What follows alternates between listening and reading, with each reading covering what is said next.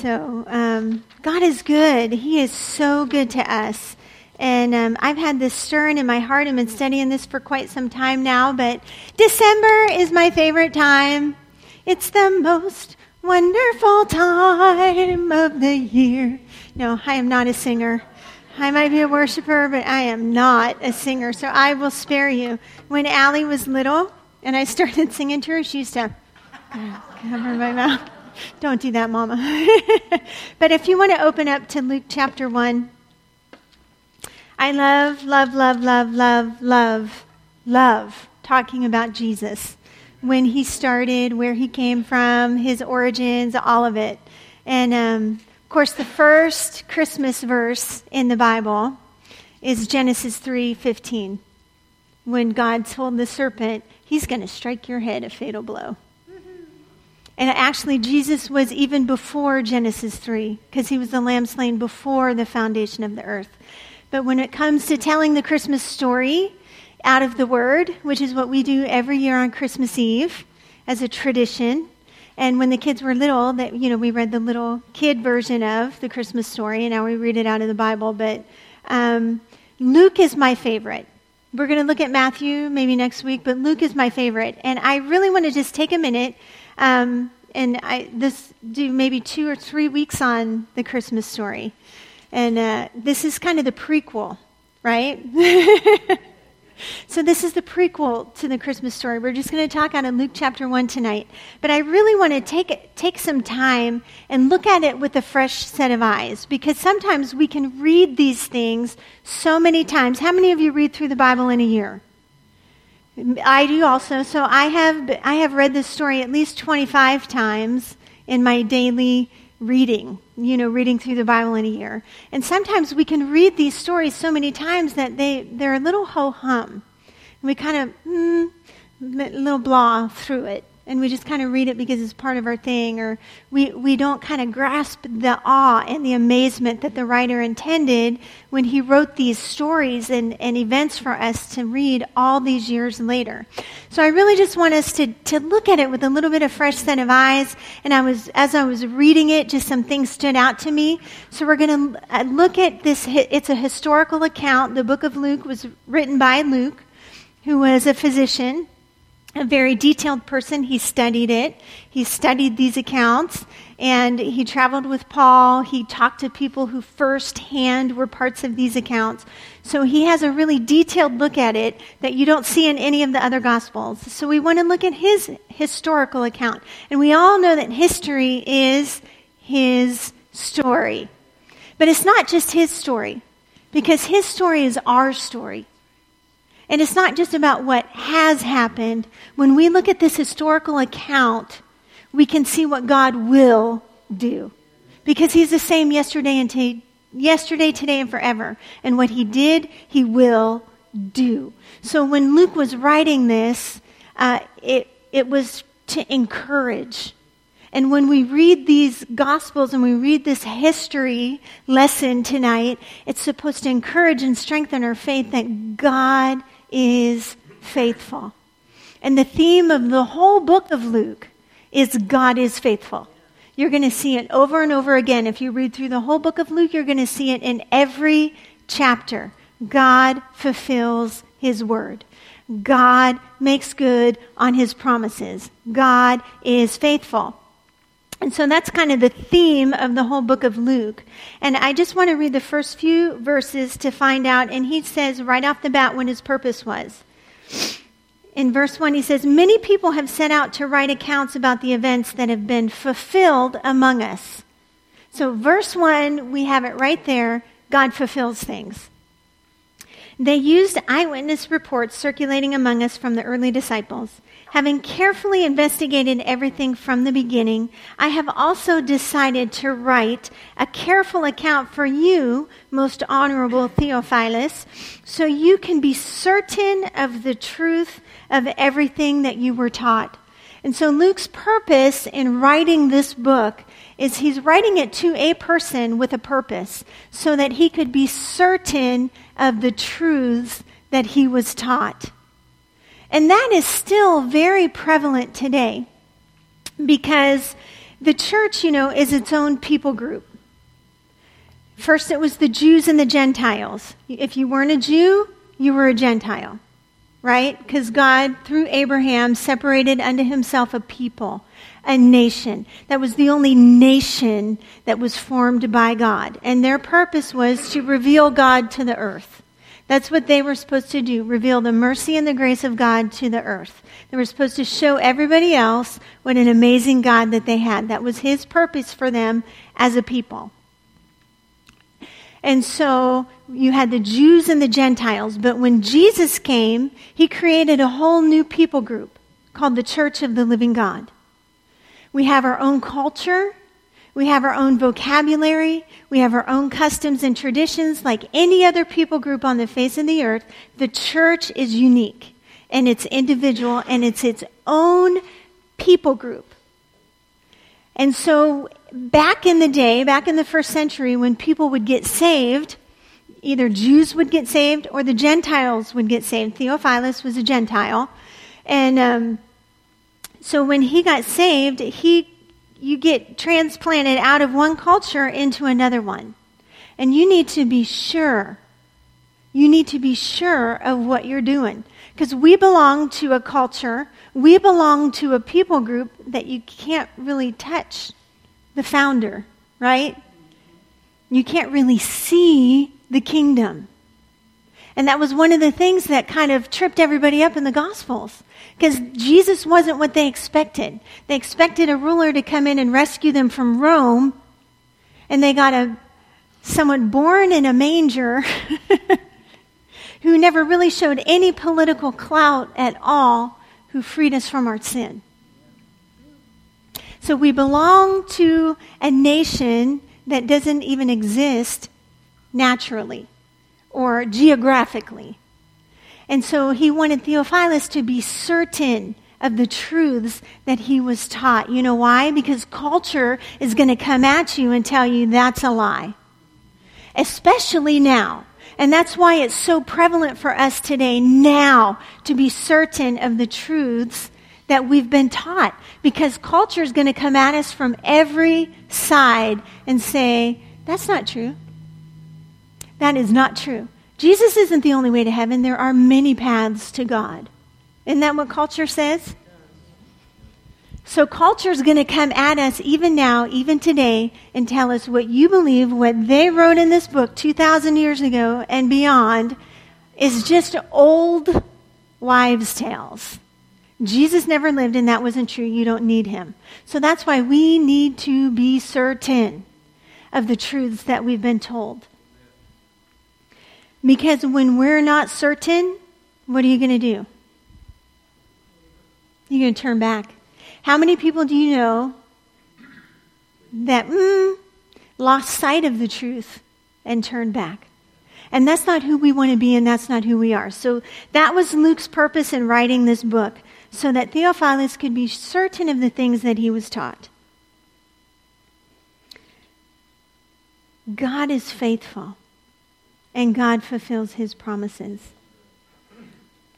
Many people set out to write accounts about the events that have been fulfilled among us. And he was talking about the first coming of Christ. And you know, there's a second coming. And we can be just as certain that since God was faithful with the first coming, he's going to be faithful with the second coming. You know, there were 360 some odd promises in the Old Testament about the first coming of Christ. You know, there's over 500 references and promises to the second coming of Christ. And I, I know we talk about it all the time. We're living in the last days, and you can see the signs of the times and, and all the different, you know, end time books. I've been studying the book of Daniel, actually, to maybe do a series next year sometime on the book of Daniel, and it's very fascinating. But I was reading, uh, how many of you know who Rick Renner is? He has this little email that he sends out every day called the Sparkling Gems, and he deals with a different verse in the Greek uh, every day. And he was dealing it in Peter when he talks about the second coming of Christ. And actually, you know what is the most prevalent sign of his coming is the manifested presence of God. And I can't remember which verse it was now. If I if I had time, I would look it up. Maybe we'll talk about it later. But um, the, the way that the Greek paints the picture is that his presence will be so tangible that you'll think he's already here. That was tonight. That's been so prevalent in our services. Why? It's not going to be a culture shock to our system when Jesus sounds that trumpet and he comes back because we're going to be so immersed in his presence already. But he is coming again, and we need to be certain that he is coming again. And we're not just talking about history tonight, we want to learn how to live history. We want to be living history lessons. Right? And I love something that Pastor Michael shared Sunday. First service, I think you said it a lot more than second, but you're not just supposed to share the gospel, you're supposed to live the gospel. You're not supposed to just share the good news, you're supposed to live the good news. And so, as we study this, I want us to take home some of these things. As we read this, take home how can I live the good news? How can I live the Christmas story? because there's always, always, always something we can apply to our lives. And so I want to go um, to verse 5, and this is the part about John and Zechariah. It says, When Herod was king of Judea, there was a Jewish priest named Zechariah. He was a member of the priestly order of Abijah, and his wife Elizabeth was also from the priestly line of Aaron. Zechariah and Elizabeth were righteous in God's eyes, careful to obey all of the Lord's commandments and regulations. They had no children because Elizabeth was unable to conceive, and they were both very old. You know, one translation calls them well stricken in years. That one's my favorite. they were well stricken in years. How would you like the Bible to describe you that way? I don't think any of us in here is well stricken in years. One day, Zechariah was serving God in the temple, for his order was on duty that week. As was the custom of the priests, he was chosen by lot to enter the sanctuary of the Lord and burn incense. While the incense was being burned, a great crowd stood outside praying. While Zechariah was in the sanctuary, an angel of the Lord appeared to him, standing to the right of the incense altar. Zechariah was shaken and overwhelmed with fear when he saw him. But the angel said, Don't be afraid, Zechariah. God has heard your prayer. Your wife Elizabeth will give you a son, and you are to name him John. You will have great joy and gladness, and many will rejoice at his birth. He will be great in the eyes of the Lord. He must never touch wine or other alcoholic drinks. He will be filled with the Holy Spirit even before his birth. He will turn many Israelites to the Lord their God. He will be a man in the spirit and power of Elijah. He will prepare the people for the coming of the Lord. He will turn the hearts of the fathers to their children, and he will cause those who are rebellious to accept the wisdom of the godly. Zechariah said to the angel, How can I be sure this will happen? I'm an old man now, and my wife is also well along in years. Then the angel said, I am Gabriel. I stand in the very presence of God. It was he who sent me to bring you this good news. But now, since you didn't believe what I said, you will be silent and unable to speak until the child is born. For my words will certainly be fulfilled. God is faithful to his promise at the proper time. Meanwhile, the people were waiting for Zechariah to come out of the sanctuary, wondering why he was taking so long. When he finally did come out, he couldn't speak to them, and they realized from his gestures and his silence that he must have seen a vision in the sanctuary. When Zechariah's week of service was in the temple was over, he returned home. Soon afterwards, his wife Elizabeth who was well stricken in years, became pregnant and went into seclusion for five months. How kind is the Lord? You know, even now at 45, if I got pregnant, I would not be saying, How kind is the Lord? I'd be saying, oh, I'm too old for this. How kind, I know, right? How kind is the Lord, she exclaimed. He has taken away my disgrace of having no children. And so I love this section of scripture. I love it. I love it. I love it. You know why? Because at the end of the Old Testament, God went silent for 400 years. For 400 years, he didn't speak a word to anybody. Nothing. He gave his people the silent treatment. I don't know what they didn't know. For 400 years, there was silence. And this was how he broke it. And I love when he broke it because Zechariah was in the temple serving the Lord, putting the incense before the Lord on the altar in his presence while the people outside were worshiping. This was at like the, te- there were two times daily set aside to pray at the temple, 9 a.m. and 3 p.m. And this was during one of those times. And that's when God chose to break the silence. When they were worshiping, when he was putting incense on the altar before him, when they were crying out to him he responds to his people.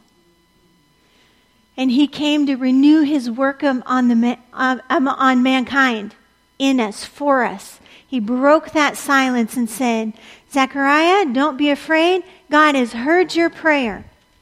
And I found that very interesting, especially in relation to the well stricken in years. Because it's my guess that they stopped praying for a baby years before right? Years before. And so sometimes we get discouraged, don't we? When we pray and like 5 minutes later he nothing happens. or one day later we don't see an answer. Or a month later there's nothing. And they prayed for a baby. She wanted a baby. And it wasn't just that, oh, I want a baby, it's a desire of my heart. Back in the day, it was a disgrace if you couldn't have babies.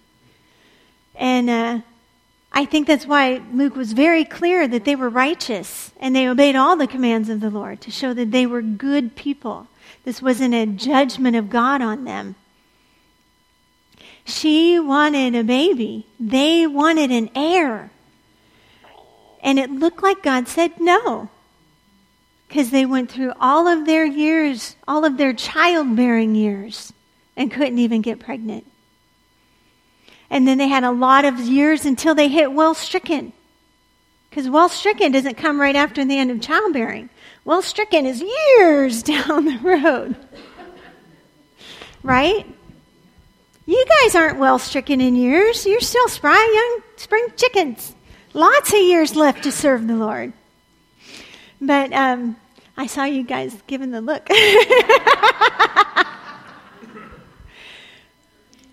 but God's timing is not always our timing. God didn't say no to them. It might have looked like it, but looks can be deceiving. God's timing is not always our timing. He's got a specific time in mind, and you know what? His plans are not just about us. It's not just to make us happy, not just to make our life comfortable. It's not just about what we want and when we want it. His plans are always redemptive. He's always got redemptive thoughts in mind. Always. Our plans are not always redemptive. Our plans are, I want what I want when I want it. but he wasn't ready for John to be born when they, before they were well stricken in years. He, it wasn't the timing for John to be born when they were in their childbearing years. It wasn't time for John to be born until they were already well stricken. And that's when he chose to answer their prayer. And so his time is not our, always our timing. And so something, how we can act on this today, how this applies to us today is for us to put a check on our motives and our desires. Am I selfish thinking? Am I just selfishly thinking about what I want, when I want it, because it's what I want? Or are we thinking about how what we want, the dreams even that he put inside of us, how that fits into the plan overall? Are we just selfish minded? Are we just politically minded? And I am patriotic. I am. I love my nation. But I don't love my nation at the cost of his plan. I love America. I believe America was founded on Christian principles for a God ordained reason. We have sent missionaries and finances and done more to spread the gospel than almost any other nation in the world. God has used our nation. He has a purpose for it and has all along.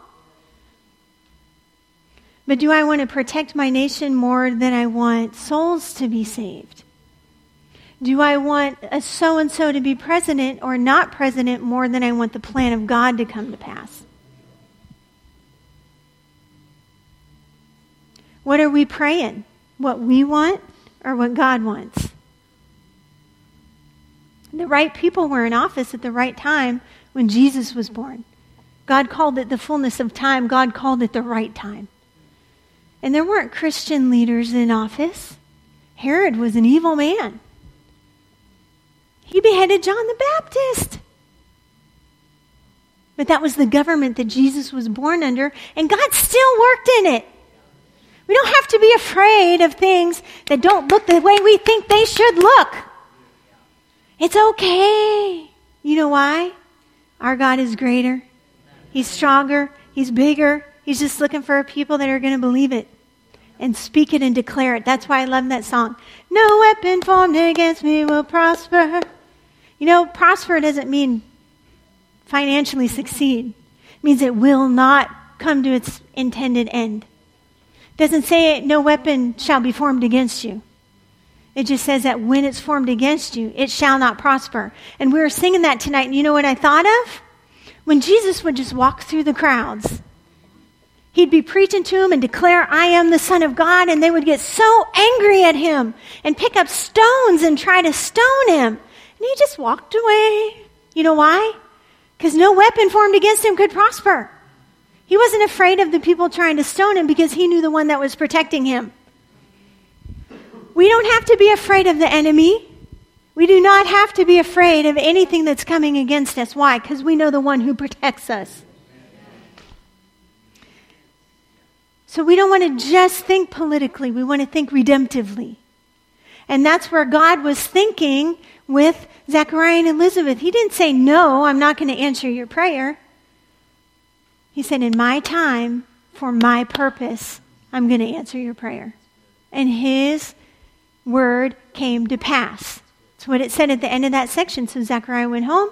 Short time later, Elizabeth was pregnant, and she said, How kind is the Lord? God is good. Say, God is good. I can live the Christmas story. I love it too. I, w- I just want to point this out real quick when he said um, in verse 18, How can I be sure that these things are going to happen? How can I be sure these things are going to happen? Because I'm old and my wife's well stricken. How can I be sure these things are going to happen? He was in doubt there. And I don't think it's by accident that the angel said, You're not going to be able to talk for nine months. Because God was not going to have any words of doubt stopping his plan from coming to pass in this earth. Like, You're done. You can't say another word for nine months until this comes to pass. Zippa, you lippa. so, you know, even seasoned Christians, because how old was Zechariah? He was well stricken in years. He, he was faithful. The Bible called him faithful. He was serving God. Mature Christian. Even mature Christians still need to grow. There's still more to learn. There's still more of Him to get. We still need to be hungry. We don't know it all. We still need to trust. Even mature Christians. We want to walk away with that. And the, one of the, the best things that I like about Zechariah and Elizabeth is that they're an example to us that even when it looks like God's saying no, they still served God faithfully. There was no bitterness evident in their life at all. So we want to keep our hearts right. Even when it looks God is saying no. Even when it looks like our answer is being delayed. Even if it looks like God's not being faithful and answering our prayer we still trust Him. And we can still serve Him with a pure heart. And I love God's abundant answer because they prayed for a baby and they got a prophet. right? All they wanted was a little baby. And they got the forerunner to the Messiah. How cool! is God. that is so cool. We think so small. We think so small. Let's read about Mary real quick. Um, in the sixth month of Elizabeth's pregnancy, God sent the angel Gabriel to Nazareth, a village in Galilee. And let me just say, humble beginnings here, because Nazareth was not anywhere special. Nazareth in Galilee was like a despised little city. Um, it was like Pittsburgh, you know. No.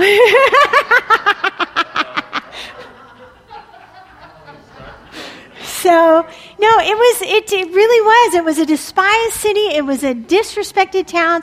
You would say it was out in the sticks somewhere, out in the boondocks. It's out in the country. You know, even when they went to Nathaniel and said, "Please come. You you got to meet this guy. You got to come see Jesus of Nazareth." And Nathaniel said, "Can anything good come out of Pittsburgh? I mean Nazareth? Can anything good come out of Nazareth?" That was the stigma that was on the city of Nazareth. And the King of Kings and Lord of Lords was, was birthed to a couple in Nazareth. That's where God found Mary. Mary. It says she was a virgin named Mary, engaged to be married to a man named Joseph. Mary was between 12 and 14 years old.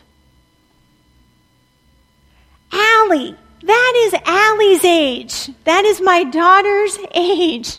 Now, if she came to me and said, Mom, an angel appeared to me, said, I'm going to have a baby, he's going to be the Son of God, and he's going to do all these things, and I haven't slept with a man, Allie wouldn't even know what that would mean. She'd be like, What? I don't even know what that means. Back in the day, they got married that young, so they all knew what that meant. But um, that's Allie's age. So picture my daughter for a minute. That's who the angel's talking to. An innocent virgin, which shows that she valued moral and faithfulness and integrity and character because she was a virgin. That was they're very specific about that. Um, the angel appeared to her and said, "Greetings, favored woman. The Lord is with you."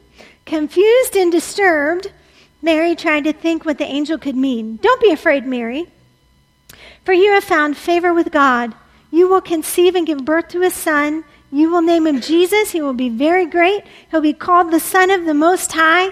The Lord God will give him the throne of his ancestor David, and he will reign over Israel forever. His kingdom will never end. Mary asked the angel, How will this happen? I'm a virgin. And you know what? That sounds similar to what Zechariah said. And he didn't make Mary mute for nine months because she wasn't doubting. She wasn't looking for assurance. She wasn't looking for a sign. Mary was a woman. She was looking for details. Mary just wanted to know the plan. All right, I got it, Lord. So what's, what's your plan? I kind of know the logistics of this. I haven't been with anybody. Uh, what, you, I'm sure you have a plan, so what do you think you're going to do here? Could you just clue me in? So Mary was looking for details. She was not in doubt. The Holy Spirit will come upon you, the angel said, and the power of the Most High will overshadow you, so the baby to be born will be holy, and he'll be called the Son of God. Well, that explains everything. now, if the angel told me that, I would have no idea what he was talking about. And I'm sure Mary was still confused and disturbed. I don't think that changed. All right, Lord, could you give me some detail? Give me the plan.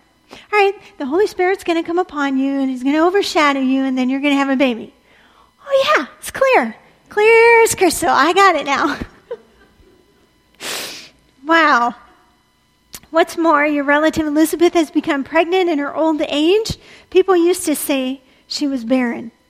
But she has conceived a son and is now in her sixth month. For the word of the Lord will never fail. God is faithful to his promise. Mary responded, I am the Lord's servant. May everything you have said about me come true. And then the angel left. And we could have just stopped with Mary responded. Because that's what we're supposed to do. When the word of the Lord comes to us, it should say, Tony responded. Mike responded. Miriam responded.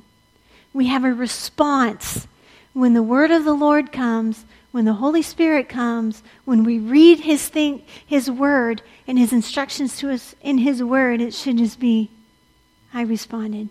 Even when I don't understand. Yes, Lord. I have no idea how that's going to happen. I have no idea what the plan is. But you know what? I trust you. Yes, Lord. That's our response. That's how we can live the Christmas story by being just like Mary. Are we going to get pregnant with a baby at 13? No. As a virgin and deliver the Son of God into the earth? No. But we can be like Mary and be a carrier of God to the earth. We can be like Mary and say, Whatever your plan is for me, yes, Lord, I will do it. I will think redemptively. I will be all about your plan. And that wasn't a light thing that Mary did, because what she was facing was a lifetime of scorn for being an unwed mother.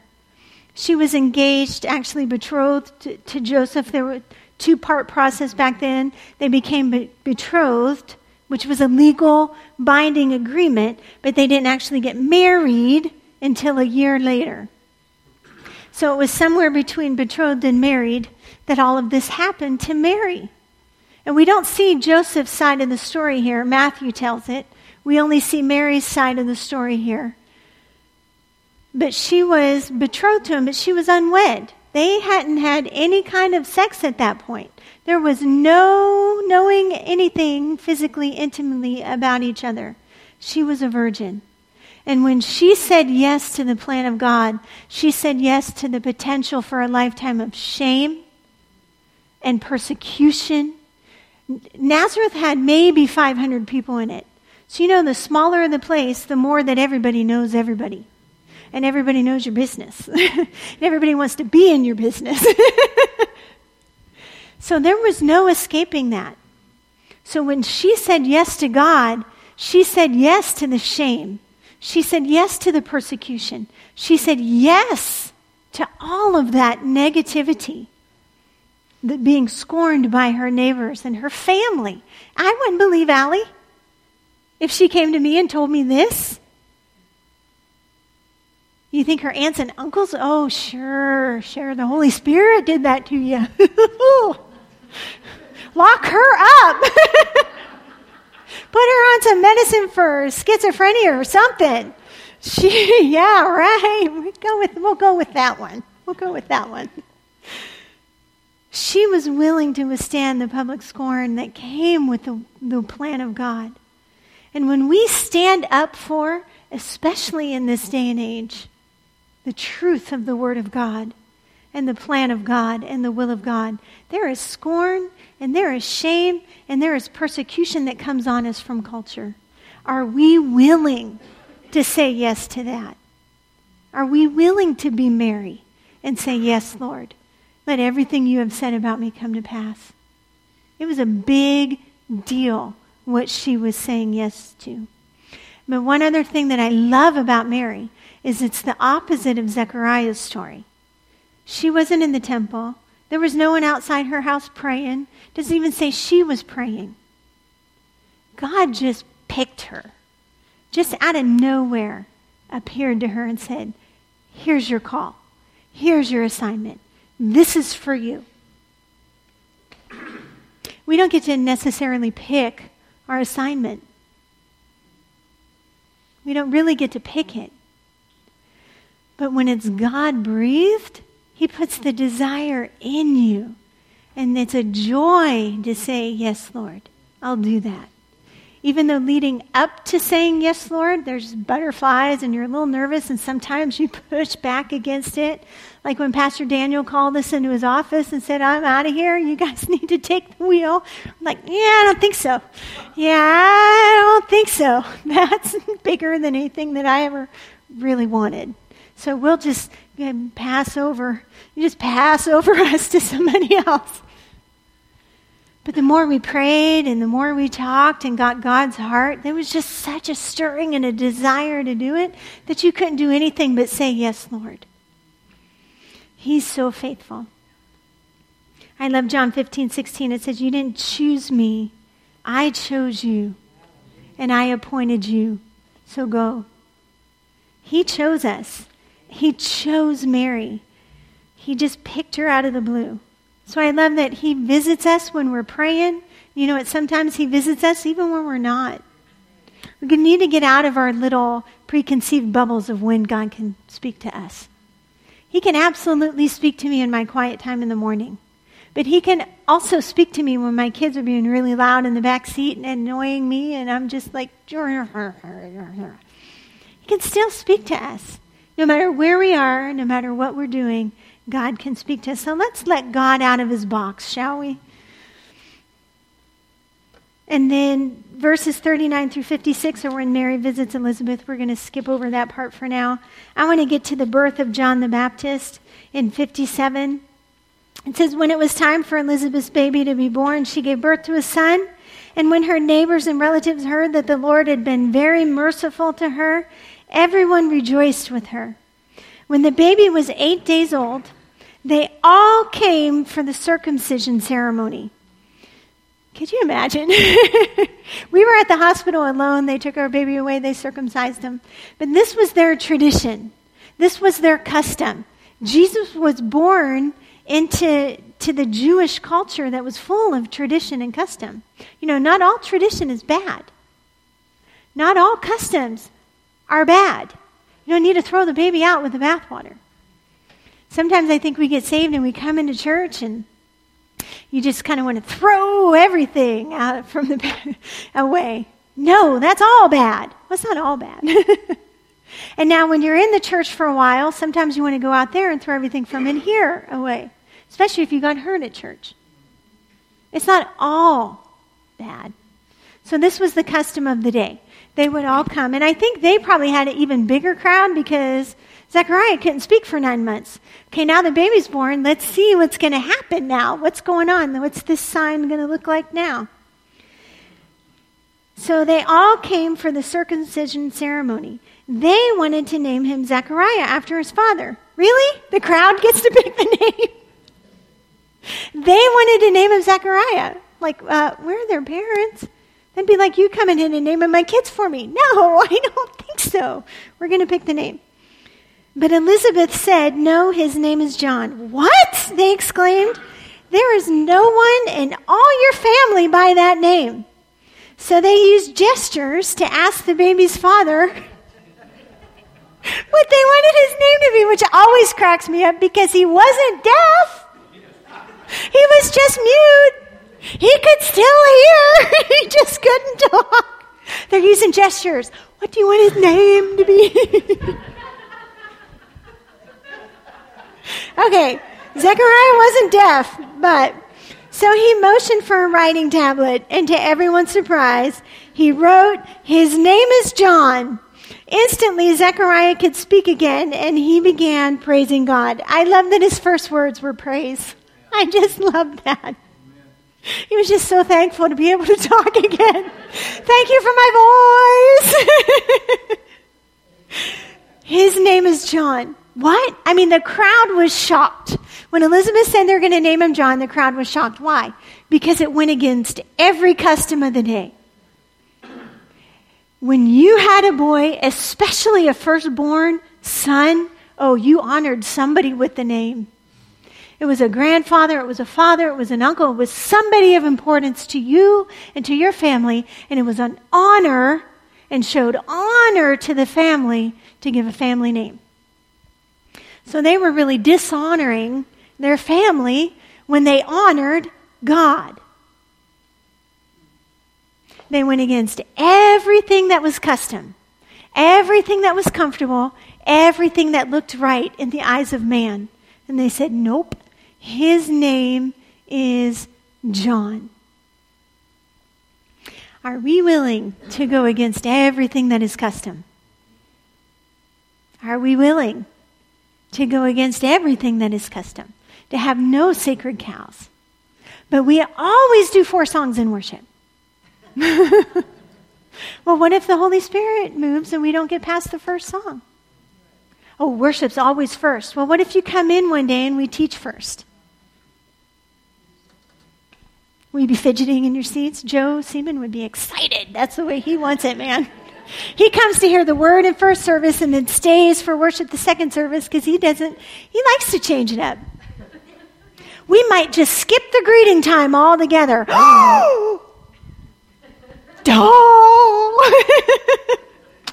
and those are little things. Those are little things. I mean, they really are meaningless things. But there are things of value that we have to look at and say, mm, are we willing to still call this okay? Are we willing to go against custom? You know, Daniel let he let Nebuchadnezzar name him after a god, after a pagan god, and he let him call him that. He answered to Belteshazzar, which was the name of one of their gods. We would call him a backslidden heathen. You're compromising. You know what his job was? He was a magician. He was an astrologer. That was his job. Oh, he would be excommunicated from the church. All right, we'll go into that when I teach on Daniel. We need to see things from God's perspective. And God wanted him called John. I don't even really know why. If it was for no other reason than to get him out of custom and tradition, it was okay. How many of you it was hard for you to raise your hands when you came into a Pentecostal church? Mike, Mike went. and then to dance oh, or to shout, you don't do that in church.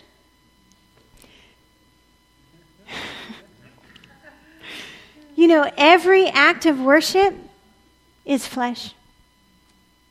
It's a choice, it's a decision to express through the flesh what you sense in your heart, whether it's flags, raising your hands, singing, speaking. It's all flesh.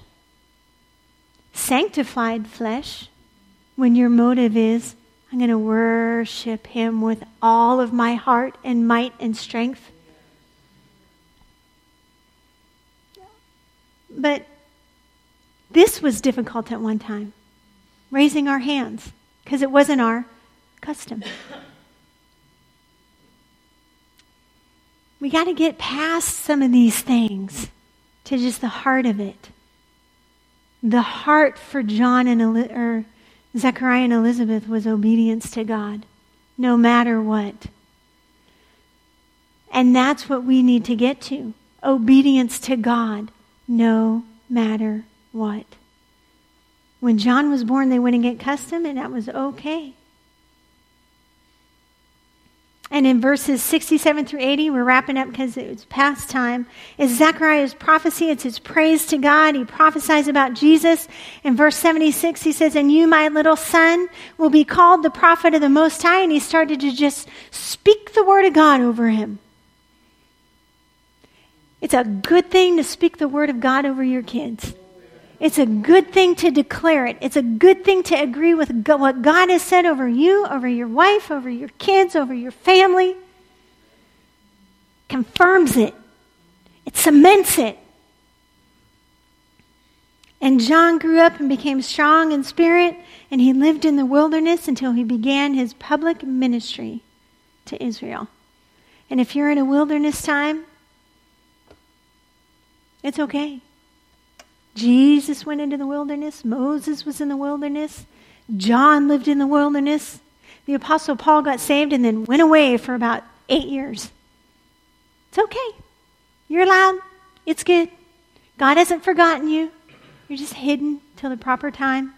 When it's time, God has a timing to things. So, what do we want to remember from tonight? That we want to live the Christmas story.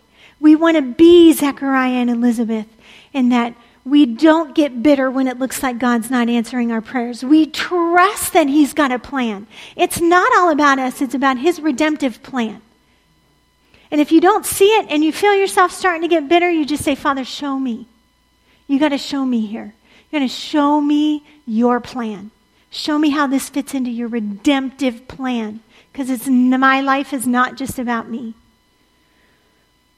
We want to be Mary, that even when we don't understand, that we can say, Yes, Lord, I trust you. I trust your plan. I am willing to do whatever it takes to be used by you. And we can all be used by him. Mary didn't have credentials, she didn't have a degree, she didn't have a pedigree. She lived in an unforsaken, God forsaken town out in the middle of nowhere.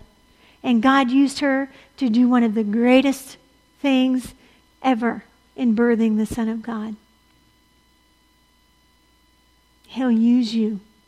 He just needs an empty vessel that he can pour himself into so that he can pour himself out. And we are all called to be carriers of the Son of God. We're not going to do it physically like Mary did. We're not going to give birth to a physical baby. But the gifts and the talents that He's put on the inside of you are what He's going to use for you to carry Him to the world. If that looks like gift wrapping at the mall, if that looks like going over to McGuffey and talking to those kids, if that looks like baking a pie and giving it to your neighbors, if that looks like sending cards or letters to people that you know and love, you let Him use you to carry His presence and His love to this world. Amen.